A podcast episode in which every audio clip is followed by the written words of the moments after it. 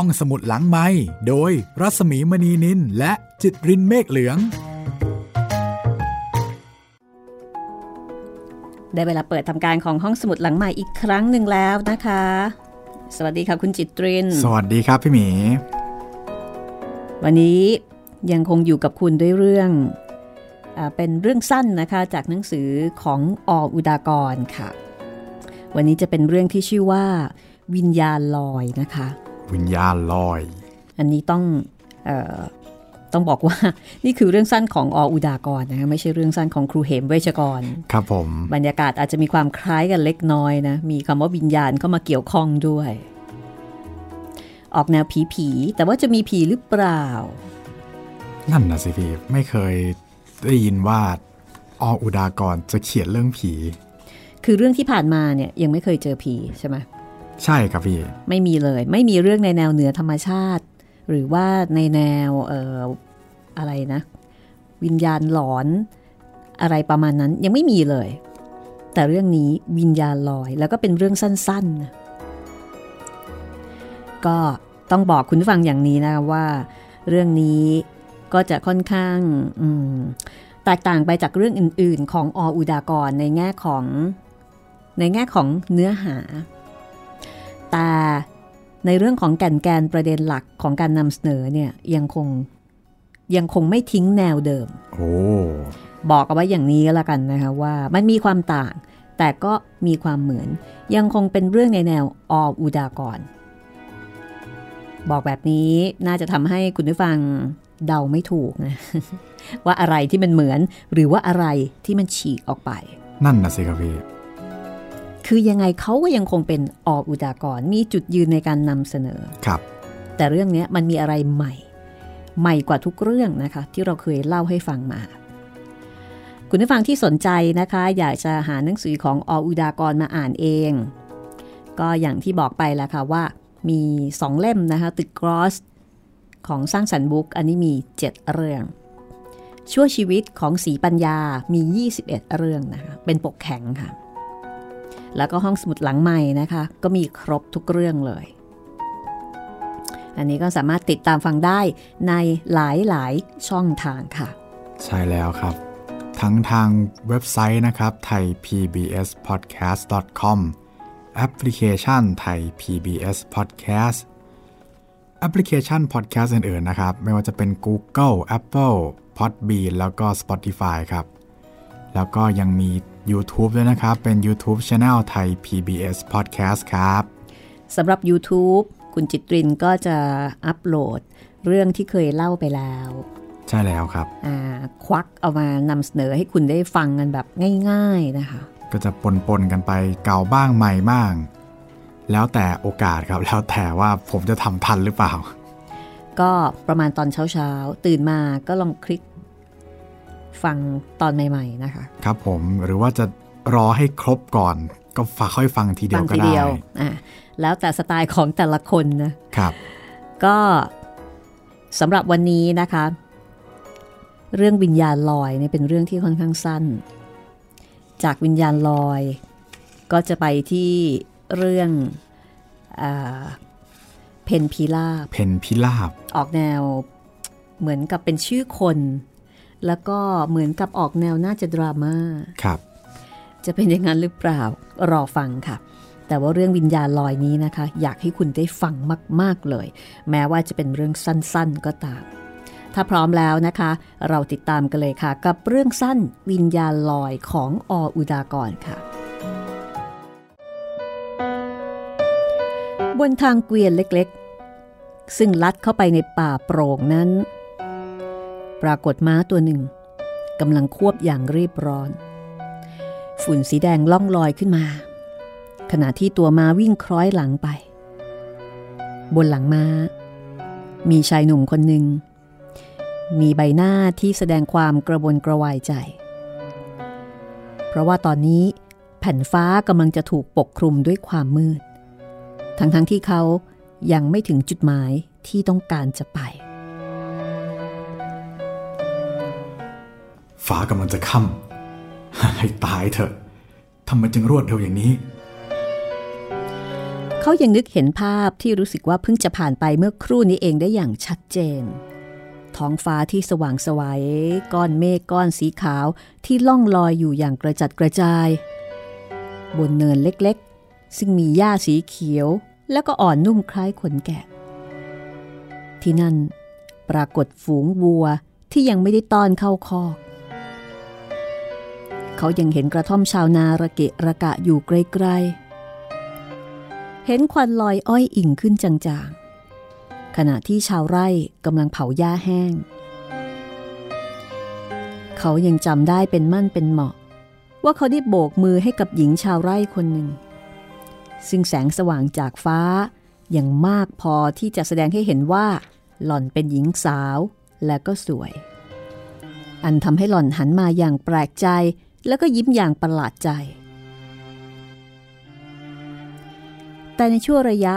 ที่เขาคิดว่าเป็นวินาทีต่อมาเท่านั้นเอง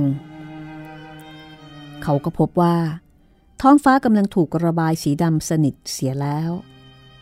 และเป็นขณะเดียวกับที่เขาพบว่า บนทางเล็กๆ ซึ่งเขากำลังควบม้าผ่านไปนั้น ไม่ปรากฏแม้กระท่อมเล็กๆ สักหลังเดียว มันเป็นการประจวบที่บ้าบอที่สุด เขานึกในใจ ขณะที่เหลือบดูเจ้าประดูม้าที่เขาพามาตั้งแต่เที่ยงด้วยความสงสาร เจ้าประดูกำลังมีเหงื่อโซมตัว มันหอบอย่างเหน็ดเหนื่อย แล้วก็วิ่งช้าลง เขาผ่อนฝีเท้า ของเจ้าประดูลง ทั้งทั้งที่กำลังกระวนกระวายอย่างหนัก ท้องฟ้าตอนนี้เริ่มปรากฏดวงดาวสามสี่ดวง ลมหนาวปลายเดือนพฤศจิกายน เริ่มพัดเฉยฉิว กิ่งไม้ระเกะระกะข้างทาง เสียดสีกัน กลายเป็นเสียงที่น่ากลัว เขาขยับคอเชิ้ตอย่างอึดอัดใจ เพราะว่ามันอีกไกลไม่น้อย กว่าจะถึงที่หมาย เจ้าพรไม่ควรเล่าให้ฟังเลย ว่าแถวนี้เคยมีเสือเพ่นพ่าน เขาบ่นอยู่คนเดียว ตอนนั้น ฟ้ามืดเข้าทุกที จนกระทั่งในที่สุด เขาเห็นทางที่จะผ่านไป เป็นเพียงสีขาวพร่ารางราง รางรางด้วยแสงดาวจากเบื้องฟ้าเท่านั้น เขาสะบดในลำคออย่างหัวเสีย เหลียวไปรอบๆ เพราะว่าต้องการจะพบบ้านสักหลังหนึ่ง เจ้าประดูวิ่งช้าลง จนเกือบจะเป็นเดินอยู่แล้ว ลมหนาวก็ยังคงพัดพาไม่หยุดหย่อน ส่งเสียงบูวิวครวนคราง คล้ายกับเสียงเครือของพูดผี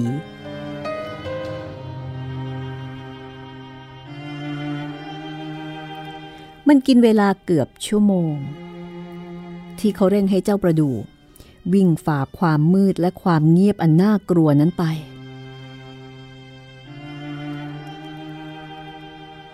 แสงสว่างจุดหนึ่ง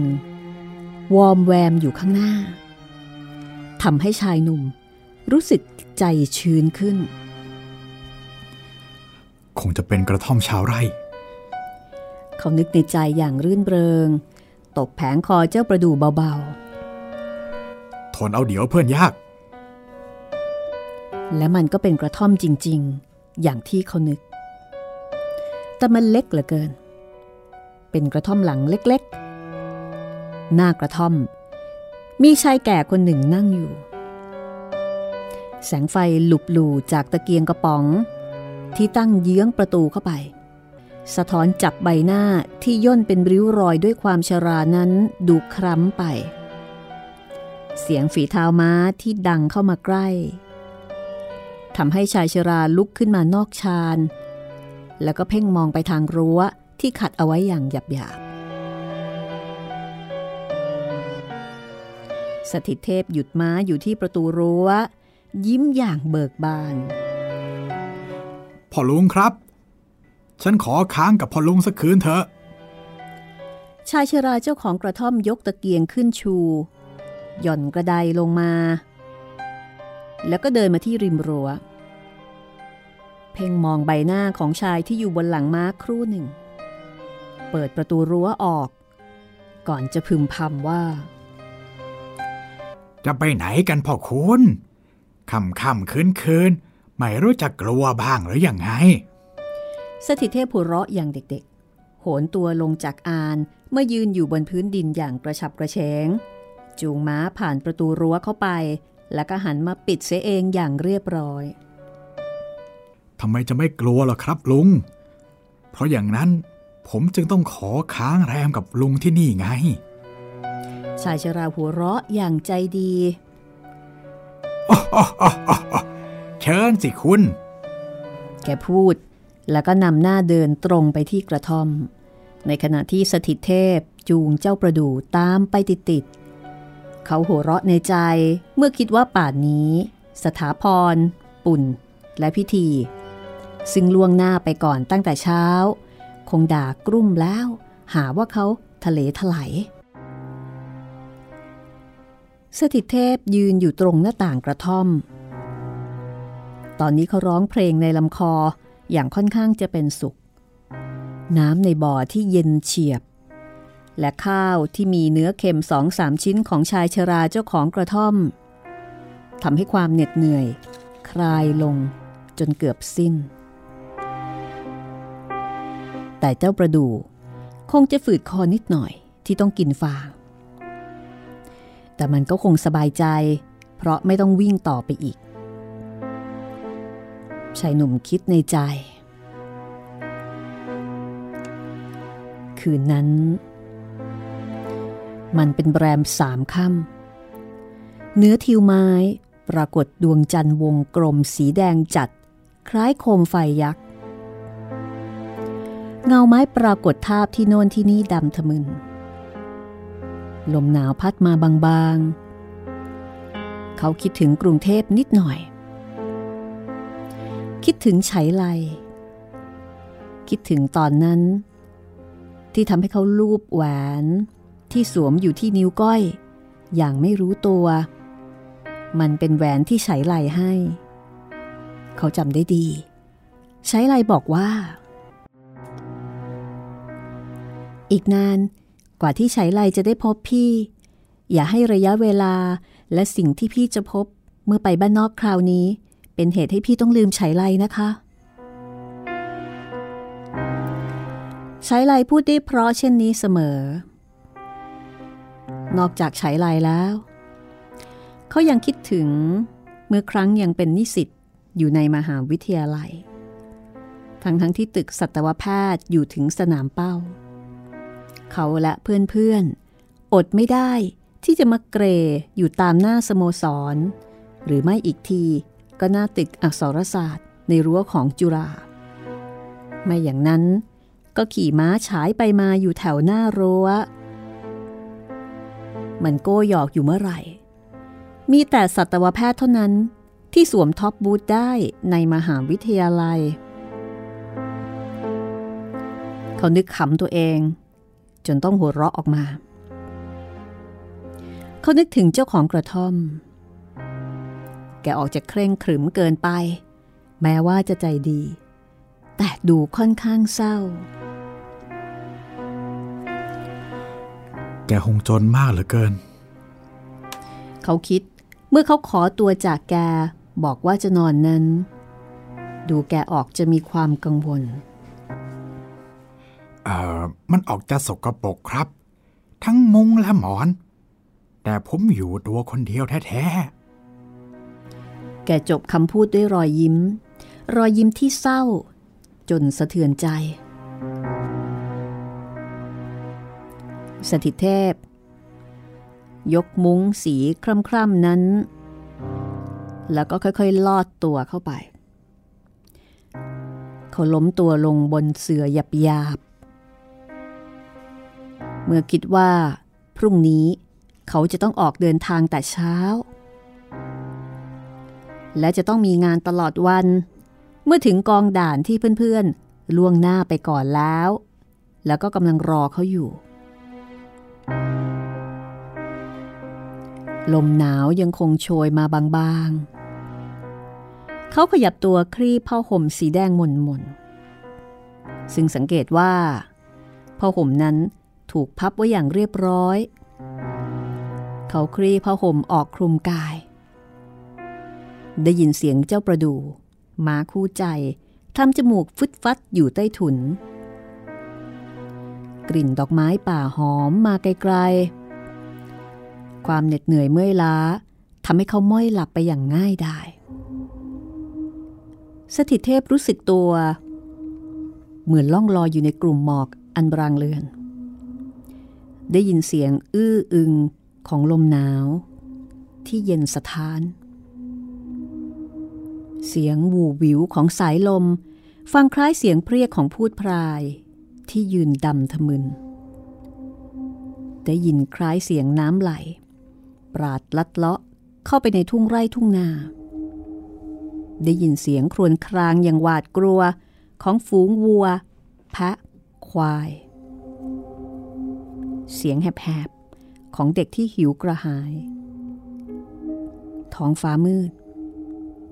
กอไผ่โยกเสียดสีดัง ที่ฟังดูเหมือนกับเสียงปีศาจร้ายที่ยังหวังชีวิต ใบแก่ของมันถูกลมเย็นเยือก พัดหลุดไปจากกิ่งอย่างดุร้าย ลมหนาว หูเขาได้ยินมัน พัดอื้ออึง และในเสียงวูบิวของลมหนาวนั้น เขาได้ยินเสียงเล็ก และใส แทรกขึ้นมาอย่างชัดเจน จุก จุกหนาวไหมอะหนาวจ้ะพี่ หนาวมากเลยเกิน พี่ล่ะ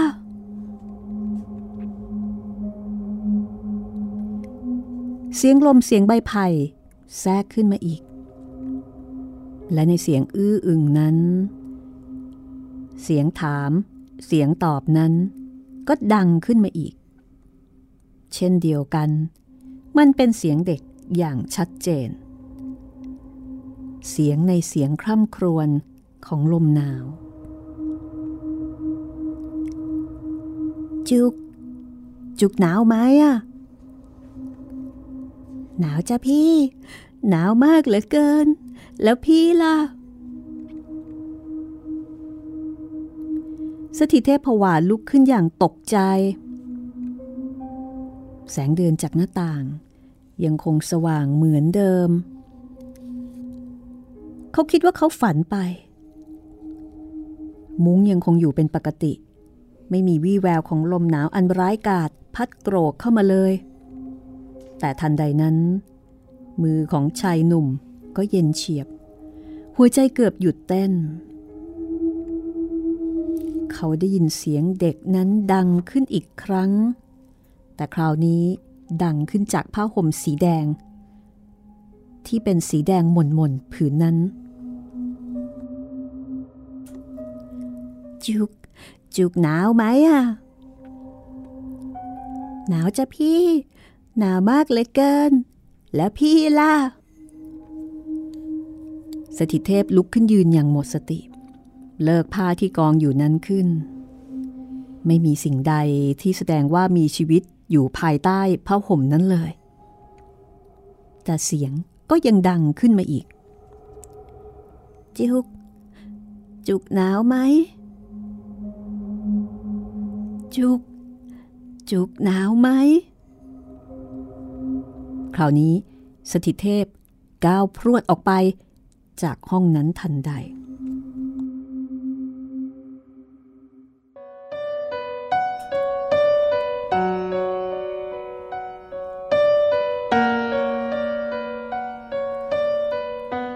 ชายชราหน้าคล้ำลงไปกว่าเดิม ในตาหมองเมื่อฟังสถิตเทพเล่าจบ กระดูดยาไปตองแห้งอย่างแรง ขณะที่เหลือบตาขึ้นมองท้องฟ้า แรมสามคำพอดี โอ้หลานเอ้ย เป็นนานทีเดียว ที่แกพูด แล้วก็นิ่งอึ้งไป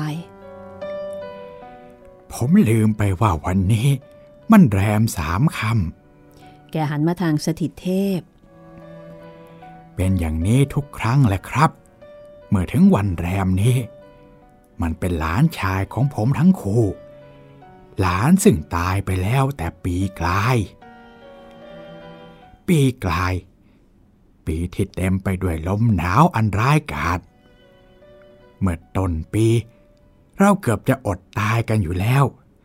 เพราะข้าวในนาถูกน้ำเหนือบาเข้ามาท่วม แถมปลายปียังมีลมหนาวพัดเข้ามาอีก จะประคุณ เรามีผ้าห่มอยู่ผืนเดียวเท่านั้น ผืนที่คุณห่มอยู่เมื่อครู่นั่นเองสำหรับต่อสู้กับความหนาวอันร้ายกาจ เจ้าหลานผมคนหนึ่งห้าขวบ อีกคนหนึ่งแปดขวบ คนโตชื่อวัน คนเล็กชื่อจุก พ่อแม่มันน่ะหรอครับ ตายไปก่อนหน้านั้นนานแล้ว ผมให้มันห่มผ้านั้น ส่วนผมเองผิงไฟ มันถามกันทุกวัน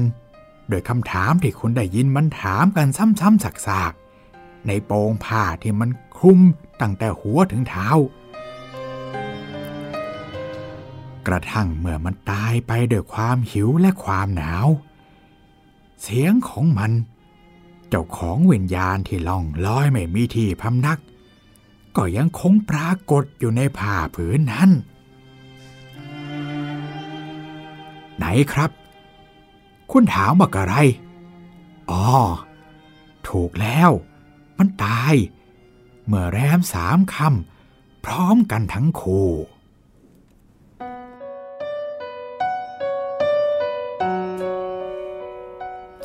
พิมพ์ครั้งแรกในสารสัมพันธ์ คณะนักเรียนเก่าอุตรดิตถ์ปีที่หนึ่งฉบับที่หนึ่งประจำเดือนพฤศจิกายน 2494 เขาเรื่องจาก What the Guild Said ลับแล เสาร์ที่ 6 กรกฎาคม 84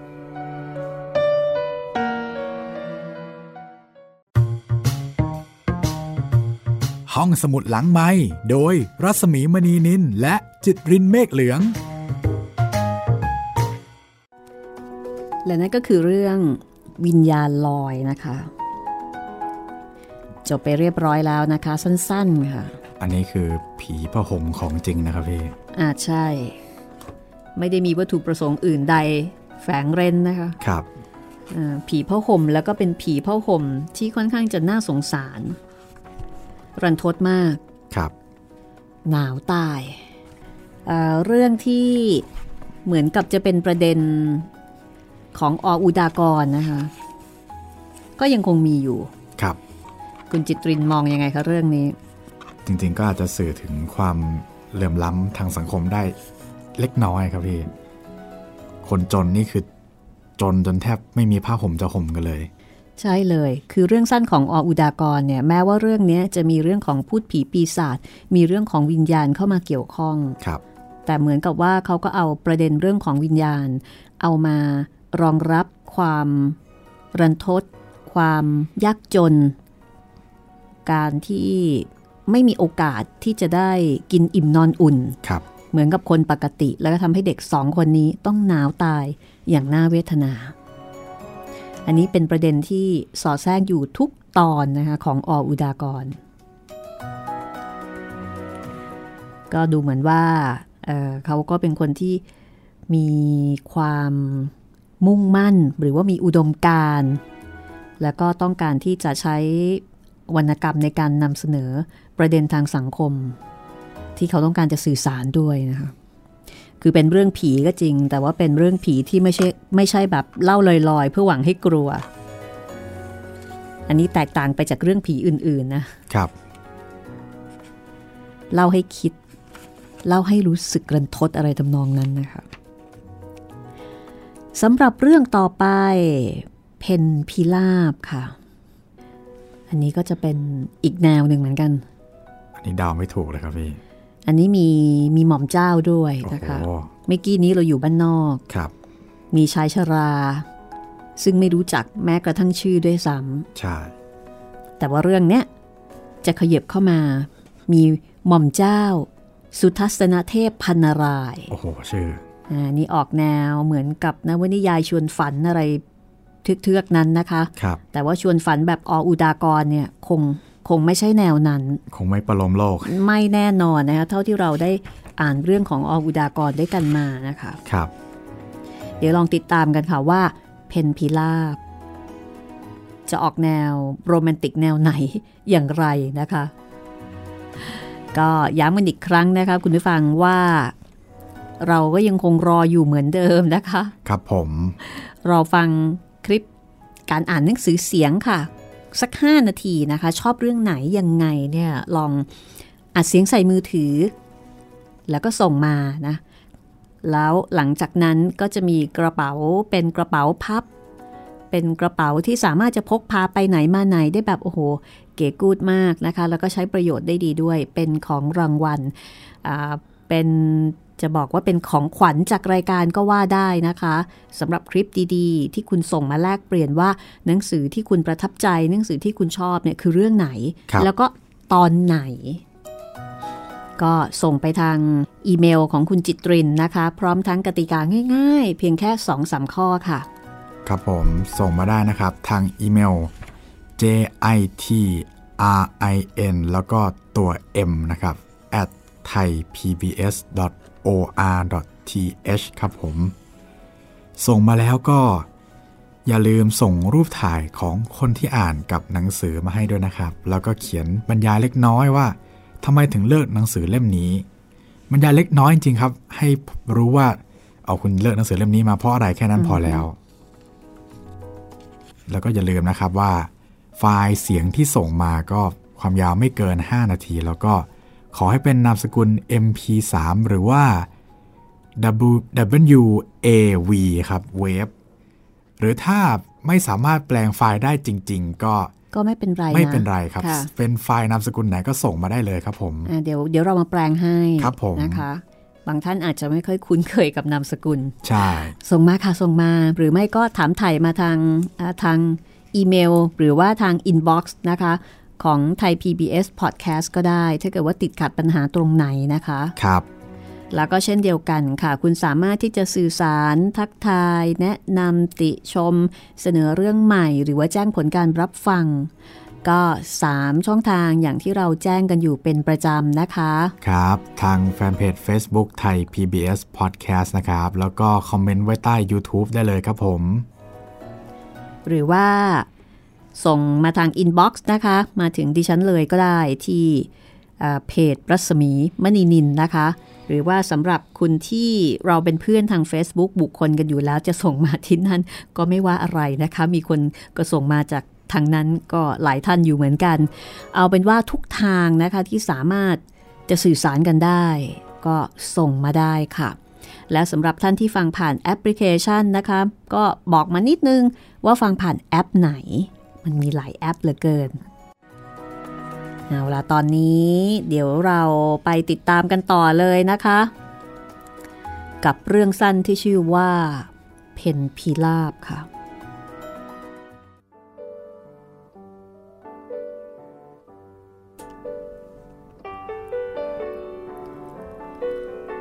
ภาพซึ่งงดงามเหมือนกับจำหลักขึ้นมาจากสีขาวผ่องของงาช้าง ที่สงบนิ่งอยู่ในอิริยาบถอันเยือกเย็นนั้น ไหวตัวเล็กน้อย ดวงตาซึ่งคงจะดำสนิท และมีประกายหวานเหลือเกินในครั้งหนึ่ง หากแต่ถูกบดบังไว้ด้วยแว่นกันแสงสีเทาคล้ำในขณะนี้เบือนหน้าไปจับนิ่ง อยู่กับใบหน้าสีเข้มของชายหนุ่ม ซึ่งก้มอยู่กับพระราชนิพนธ์เรื่องพระนนคำฉัน และอ่านด้วยสำเนียงต่ำๆบนตังเล็ก ที่เกือบจะชิดปลายเท้าของเธออย่างเมอและเลื่อนลอย เธอจับตาอยู่เช่นนั้นจนกระทั่งผู้ถูกจ้องรู้สึกตัวและเงยหน้าขึ้น ธิดาของหม่อมเจ้าสุทัศนเทพพันราย ยิ้มอย่างเหนื่อยๆ เธอคงจะเหนื่อยภูเก็ตพอเธอ ฉันเป็นคนฟังแท้ๆยังเพลียใจเต็มที มันเศร้าเกินไป ชายหนุ่มที่ชื่อภูเก็ตอึ้งเล็กน้อย เขากรีดสันหนังสือเล่มนั้น แล้วก็ตอบเบาๆ ดูเหมือนผมเรียนคุณหญิงแล้ว และเลือกพระราชนิพนธ์เรื่องไกลบ้านไว้แล้วด้วยซ้ำสำหรับอ่านในวันนี้ เพราะคิดว่ามันฟังสบายกว่าเรื่องเศร้าๆ ของพระนนท์และนางธมยันตีนั้นเป็นไหนๆแต่เออ คุณหญิงได้บอกว่าต้องการหนังสือเล่มนี้ เปล่าภูเก็ต ฉันเคยรู้มานานแล้วว่าเรื่องนี้จบลงอย่างไร เมื่อตอนที่ท่านพ่อยังไม่สิ้น และตอนที่ตาของฉันก็ยังไม่ได้เจ็บแบบนี้ ฉันเคยอ่านถวาย แต่ที่ฉันเลือกให้ภูเก็ตอ่านวันนี้ก็เพราะ เออเพราะว่าฮ่ามีหลายคนบอกว่า ผู้ที่มีชีวิต อยู่กับความอ้างว้างเปล่าเปลี่ยว แล้วก็เศร้าสลดอย่างนั้น ควรจะอ่านหนังสือประเภทนี้ มันจะทำให้เราสบายใจขึ้น ที่จะได้ทราบว่า ชีวิตของมนุษย์ในโลกนี้ ไม่ได้มีแต่เราคนเดียวเท่านั้น ที่ต้องจมอยู่กับความเจ็บปวดของจิตใจ จากสิ่งแวดล้อมที่บีบคั้นอยู่รอบข้าง แต่ก็ไม่เห็นจริงเลยนี่นาภูเก็ต มันกลับทำให้รู้สึกเพลียใจ แล้วก็ท้อแท้ยิ่งขึ้นไปซะอีก โปรดอย่าคิดมากสิครับคุณหญิง ผมคิดไม่ออกว่าอะไรบ้าง ที่กำลังบีบคั้นจิตใจของคุณหญิง และจะทำให้เกิดความท้อแท้เจ็บปวดอย่างนั้น อ๋อ แม้แต่ในตา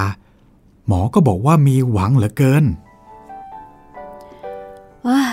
ภูเก็ต เลิกพูดเรื่องหมอสักทีเถอะ ฉันเบื่อ กี่ปีมาแล้วสำหรับคำว่ามีหวังของหมอ แล้วก็กี่ปีแล้วสำหรับผลจากคำว่า มีหวังนั้น ฉันจำได้ดีเหลือเกินว่า ท่านพ่อเคร่งขึมลงไปแค่ไหน เมื่อก้าวออกมาจากคลินิกของนายแพทย์ ซึ่ง specialize ทางโรคตาที่ออสเตรเลีย ซึ่งเราไปกันครั้งหนึ่งเมื่อห้าปีที่แล้ว และฉันทราบดีนะภูเก็ตว่านั่นหมายความว่าอะไร เมื่อตอนที่ท่านกอดฉันแน่น แล้วก็กระซิบเสียงเย็นว่า อย่าตกใจลูกหญิงของพ่อ มีหวัง แต่หมอบอกว่าอาจจะนานสักหน่อยเท่านั้น คุณหญิง ดวงตาของภูเก็ตเศร้าหมอง เพียงเพนยิ้มอย่างเหน็ดเหนื่อยเ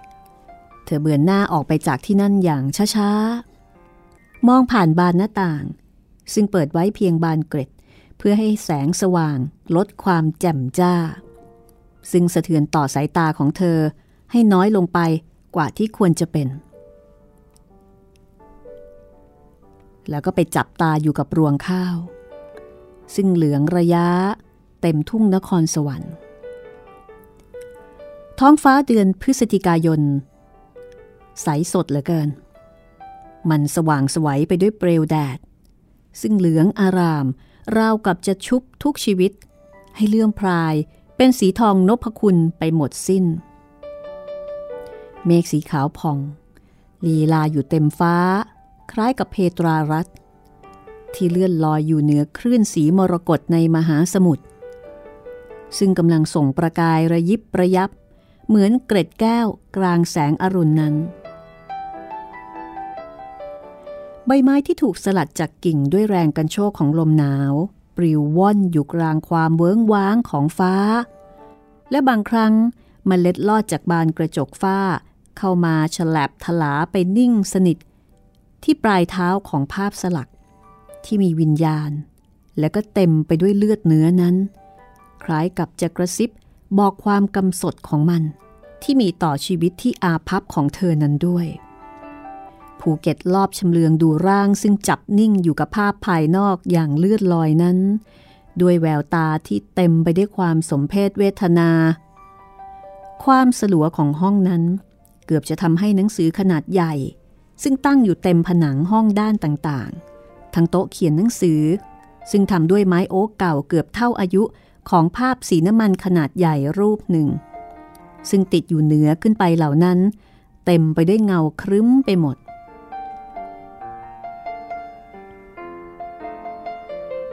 มันช่างแตกต่าง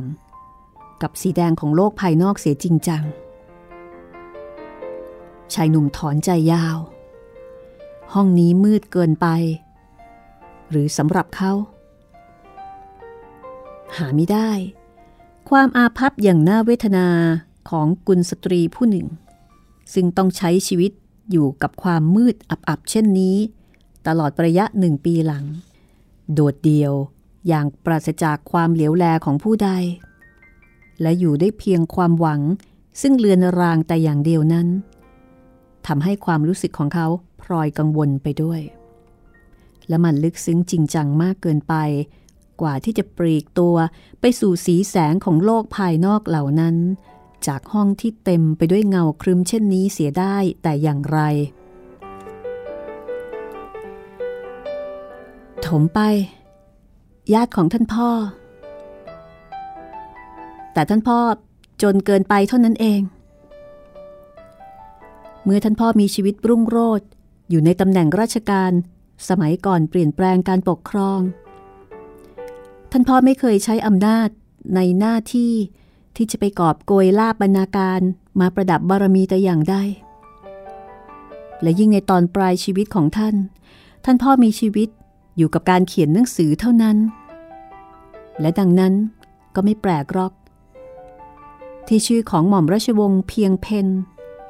ธิดาของหม่อมเจ้าสุทัศนเทพพันาราย จะไม่มีใครรู้จัก นอกจากผู้ที่จะรู้จักนามสุทัศนเทพอยู่บ้าง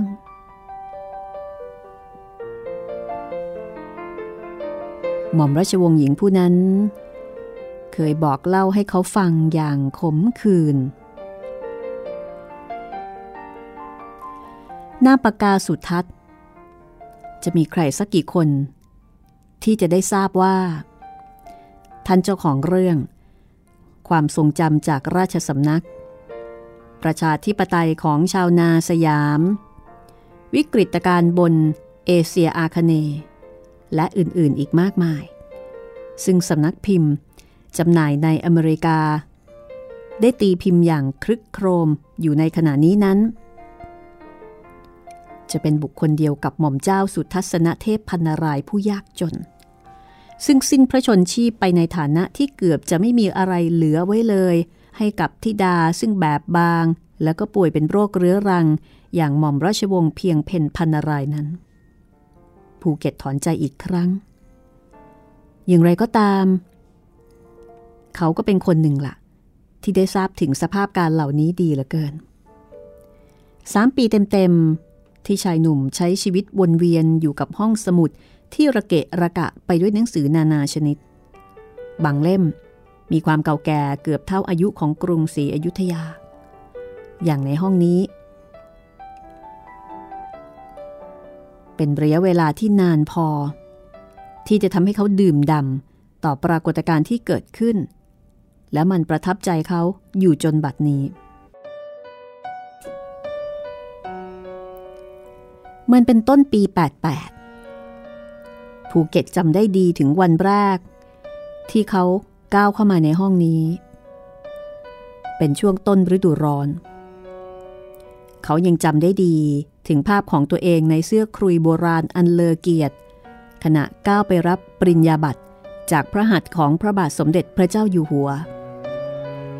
บนเวทีกว้างของหอประชุมที่มีพระเกี้ยวอันทรงศักดิ์ประดับอยู่เหนือม่านสีเลือดหมูเข้มทำกลางเสียงปรบมือ และสายตาของปวงชนนับพันที่มาในงานเกียรติยศนั้น อักษรศาสตร์บัณฑิตดีกรีของเขาอุ่นอยู่มากเหลือเกิน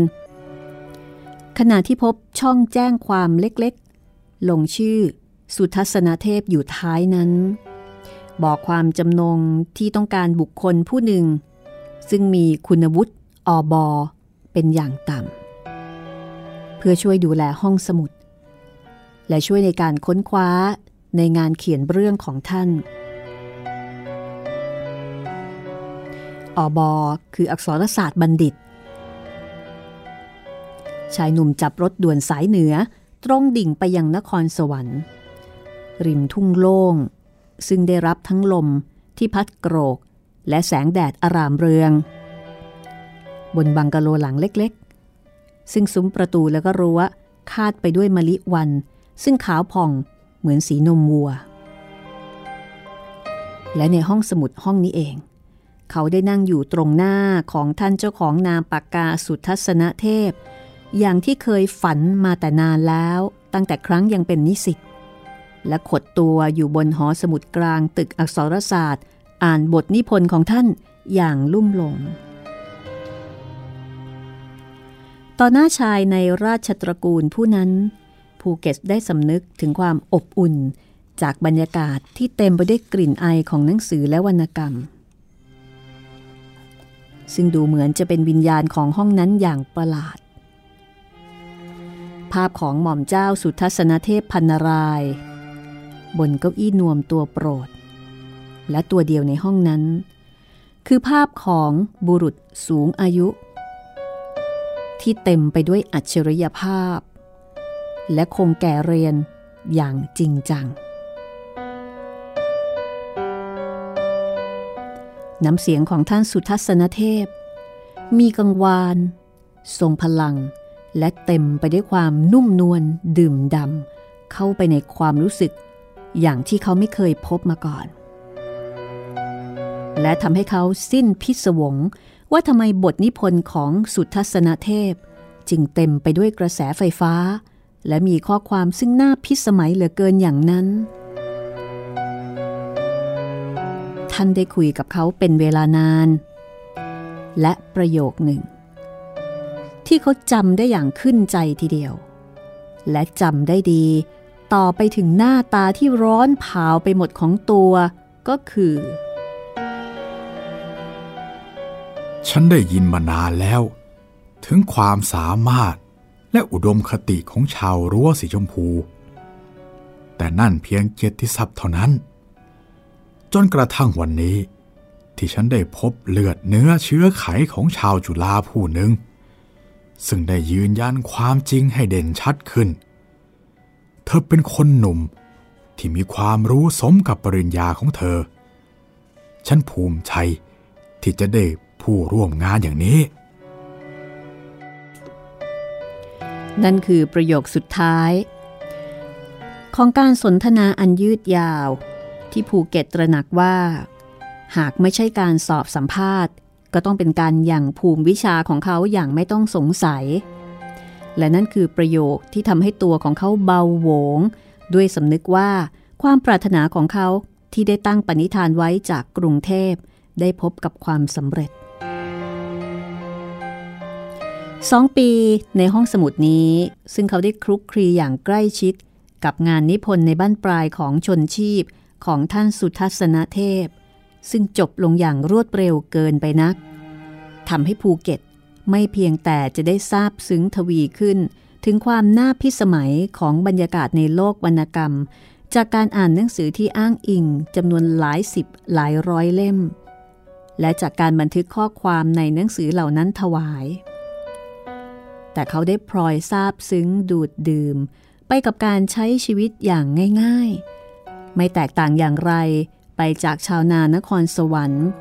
ที่มีรกรากพื้นเพตั้งอยู่ที่นั่น ของเจ้าชายนักประชาธิปไตยผู้นี้ และทิดาของท่าน ท่านสุทัศนเทพ ชิงชังการถือองค์ เท่าๆกับเกลียดพิธีรีตองทั้งหลาย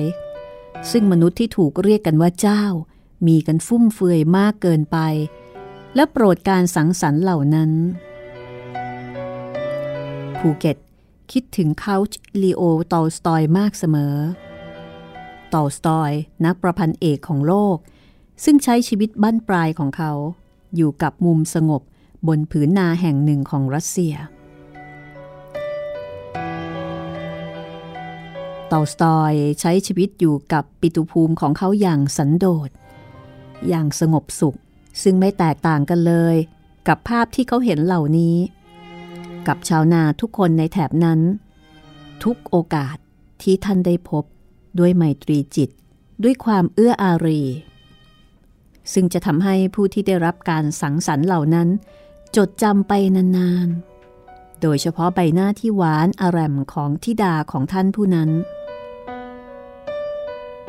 ธิดาของท่านผู้มีอิริยาบถอันแช่มช้อย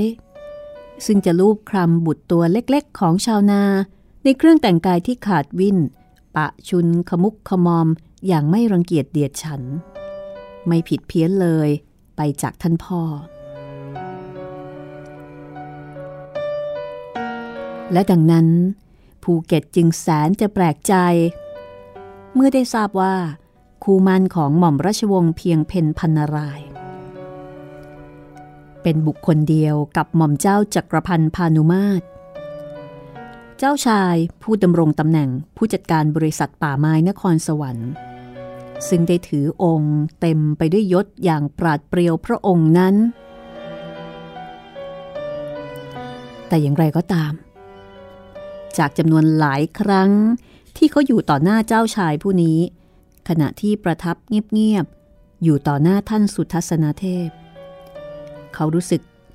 ถึงความมีสเสน่ห์ที่น่ารักแฝงอยู่กับพักเกรียม เกือบจะเป็นสีน้ำตาลด้วยเปลวแดด และคมสันงดงามนั้น กระทั่งสำนึกถึงอันตรายของอิสตรีทั้งหลาย หากท่านชายนั้นจะใช้ความมีสเสน่ห์ในพระองค์นั้นอย่างตั้งพระไทยสักหน่อย และสิ่งนั้นเองทำให้เขาหมดความสงสัยว่า หม่อมราชวงศ์หญิงจะรักคู่มั่นของตนหรือเปล่า เพียงเพนจะเต็มไปด้วยความแจ่มใสและผาสุกเหมือนนกเล็ก ๆ ขณะที่คู่มั่นของเธอใช้เวลานานๆในการประทับ และคุยอยู่ตามลำพัง หรือขณะที่ก้าวไปด้วยกัน เงียบๆบนคนาเล็กๆ ยามที่ท้องฟ้าเต็มไปด้วยสิ่งมหัศจรรย์และรอบตัว กลิ่นฟางและดอกไม้ป่าที่กำลังส่งความหอมฉุนเกือบสำลัก ยิ้มหวานระบายอยู่กับใบหน้าที่ผุดผาดของเธอ ยามชี้ชวนให้จักรพันธ์ดูนกยางฝูงหนึ่ง ซึ่งบินไกลลิบออกไปทุกที จนปรากฏประหนึ่งเส้นได้สีขาวที่ทาบอยู่กับสีแดงเหมือนน้ำครั่ง สีฟ้ายามนั้น หม่อมราชวงศ์เพียงเพนพันรายในขณะนั้น ช่างแตกต่างกับหม่อมราชวงศ์เพียงเพนพันรายในปัจจุบัน เหมือนสีขาวเป็นดำอะไรเช่นนั้น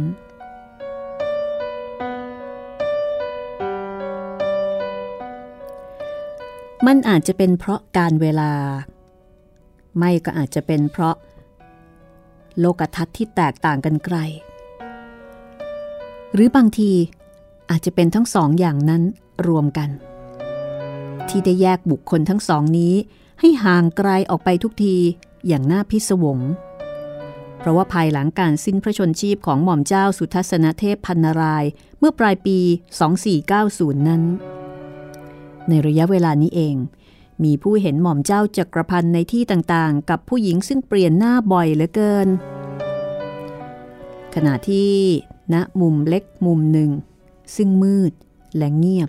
คล้ายมุมโบสถ์ร้างในยามราตรี ชีวิตหนึ่งได้ซุกตัวอยู่กับความเจ็บปวดและเศร้าสลด เหมือนดวงดาวเล็กๆ ที่ริบรีอยู่กลางฟ้ามืด ปราศจากการตีโพยตีพาย ปราศจากแผนการที่จะเรียกร้องช่วงชิงสิทธิ์ทุกสิ่งทุกอย่างให้กลับมาสู่สภาพเก่าแต่อย่างใด แน่ละ ชีวิตนั้นเป็นชีวิตเดียวกับหม่อมราชวงศ์เพียงเพนพันนาราย ที่เธอเคยยิ้มให้ภูเก็ตอย่างยากเย็นมาครั้งหนึ่ง ฉันสูญเสียพ่อที่น่ารักไปแล้ว และแสงสว่างจากดวงตาของฉัน ก็กำลังจะดับสิ้นไปอีก ภูเก็ต อีกไม่นานนัก ทุกสิ่งทุกอย่างที่เป็นความสุข ความหวังของฉัน ก็คงจะละลายไปเช่นเดียวกัน แต่อย่างไร ให้ฉันหวังหน่อยว่า ในระหว่างความสูญเสียเหล่านั้น ฉันยังจะมีเธออยู่ด้วย อย่างน้อย ก็ภายหลังที่งานนิพนธ์ที่ค้างค้างอยู่ของท่านพ่อ ได้รับการสะสางรวบรวมจากเธอเรียบร้อยแล้ว ภูเก็ตจำได้ว่า เขาซุดเข่าลงแทบเท้าของเธอ อย่างเกือบไม่รู้ตัว ว่าทำอะไรลงไป เขาเอื้อมมืออันสั่นเทาไปแตะแพรเพราะของเธอเบาๆ อย่างเต็มไปด้วยความเวทนาจับใจ อย่างเต็มไปด้วยความรู้สึกที่เขาเองก็บอกไม่ถูกว่ามันหมายถึงอะไร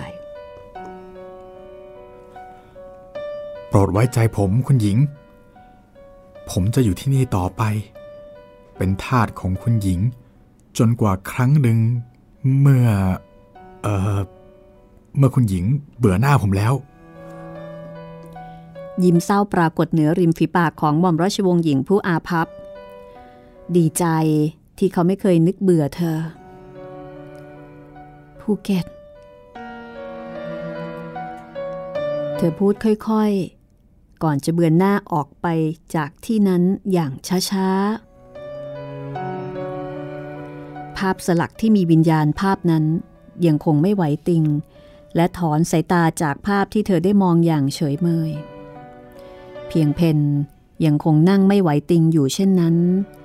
เสียงหวูดเปรือในแม่น้ำกว้างและเชี่ยวขวัก ซึ่งระเกะระกะไปด้วยท่อนสุง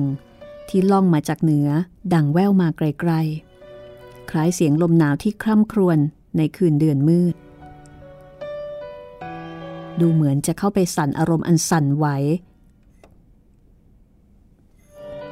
ดูเหมือนจะเข้าไปสั่นอารมณ์อันวันไหวของเธอมากเหลือเกิน เพราะว่าเมื่อเธอเบือนกลับมาอีกครั้งหนึ่ง ริมฝีปากของหม่อมราชวงศ์หญิงผู้นี้ก็ขาวซีด และสั่นเบรริก หยาดน้ำตาไหลซึม ออกมาจากกรอบแว่นบังแสงสีเทานั้นอย่างสุดสะกดกลั้น ฉันเป็นคนอ่อนแอ เธอคงตำหนิฉันอย่างนี้ใช่ไหมภูเก็ต แต่ถ้าเธอเป็นฉัน เธอจะเข้าใจ เปล่านะ เธออยากเข้าใจว่าฉันกำลังร้องไห้ให้กับจักรพันธ์จักรพันธ์กับฉันอยู่กันคนละโลก ธอทราบหรือเปล่า ว่าเมื่อก่อนที่ท่านพ่อจะสิ้น ท่านได้ตกลงอย่างไรกับจักรพันธ์เธอทราบไหมว่าจักรพันธ์ได้ยื่นข้อเสนอต่อท่านพ่อ ว่าเขาจะแต่งงานกับฉัน ภายหลังที่ดวงตาของฉันหายสนิทดีแล้วเท่านั้น พูดง่ายๆก็คือ ถ้าฉันตาบอดเมื่อใด กรณีผูกพันระหว่างฉันกับจักรพันธ์ ก็ไม่มีต่อไป และแน่ละ่ะท่านพ่อก็ตกลงตามนั้น คุณหญิง ริมฝีปากของเธอเม้มอย่างถือดี ฉันเคยพยายามพูดเรื่องนี้หลายครั้งกับจักรพันธ์เพื่อให้มันได้แตกหักลงไป ก่อนสถานะเช่นนั้นจะมาถึง แต่เขาก็เลี่ยงเสมอ เขาไม่ยอมเผชิญกับข้อเท็จจริงอันนี้ ฉันรู้จักจักรพันธ์เขายังเกรงใจท่านพ่ออยู่บ้าง เพราะว่าเมื่อครั้งหนึ่ง ตอนที่อยู่ต่างประเทศด้วยกัน ท่านพ่อเคยให้ความช่วยเหลือแก่เขามากเหลือเกิน ดังนั้น เดี๋ยวนี้ ฉันอยากตาบอดเหลือเกินภูเก็ต เพื่อจะได้ไปให้ไกล จากความรู้เห็นเกี่ยวข้องกับคนคนนี้ ภูเก็ต เออหากฉันตาบอด ภูเก็ตจะทอดทิ้งฉันไปไหมนะ เธอจะอยู่ที่นี่ต่อไป และให้ความใยดีในชีวิตของหญิงพิการอย่างฉันต่อไปหรือเปล่า ตอบก่อนสิ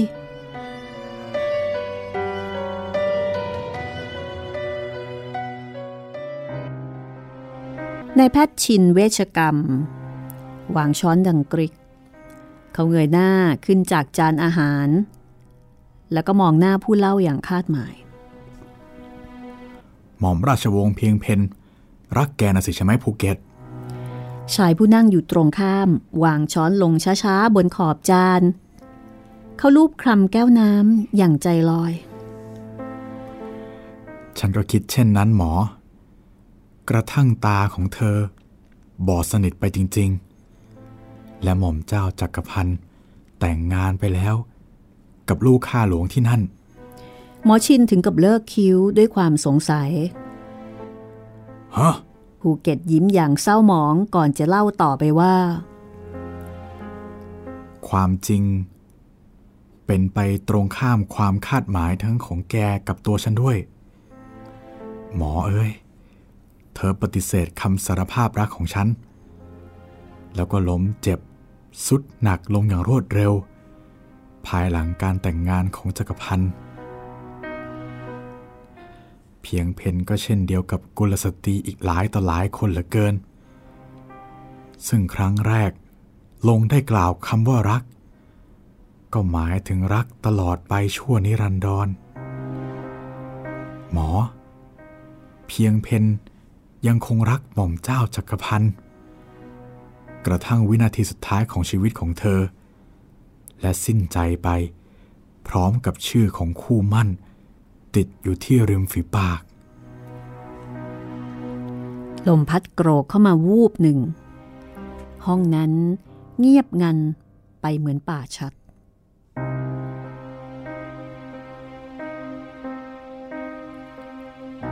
พิมพ์ครั้งแรกในธรรมสภา ฉบับฤดูหนาว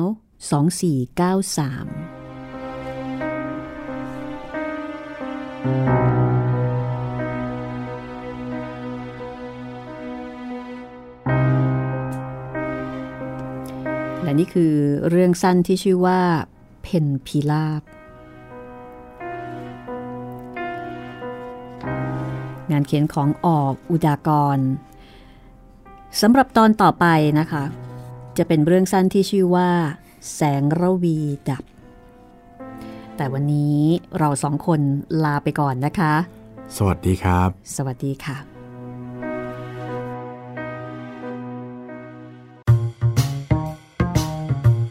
ห้องสมุดหลังไม้โดยรัสมีมณีนินและจิตรินเมฆเหลือง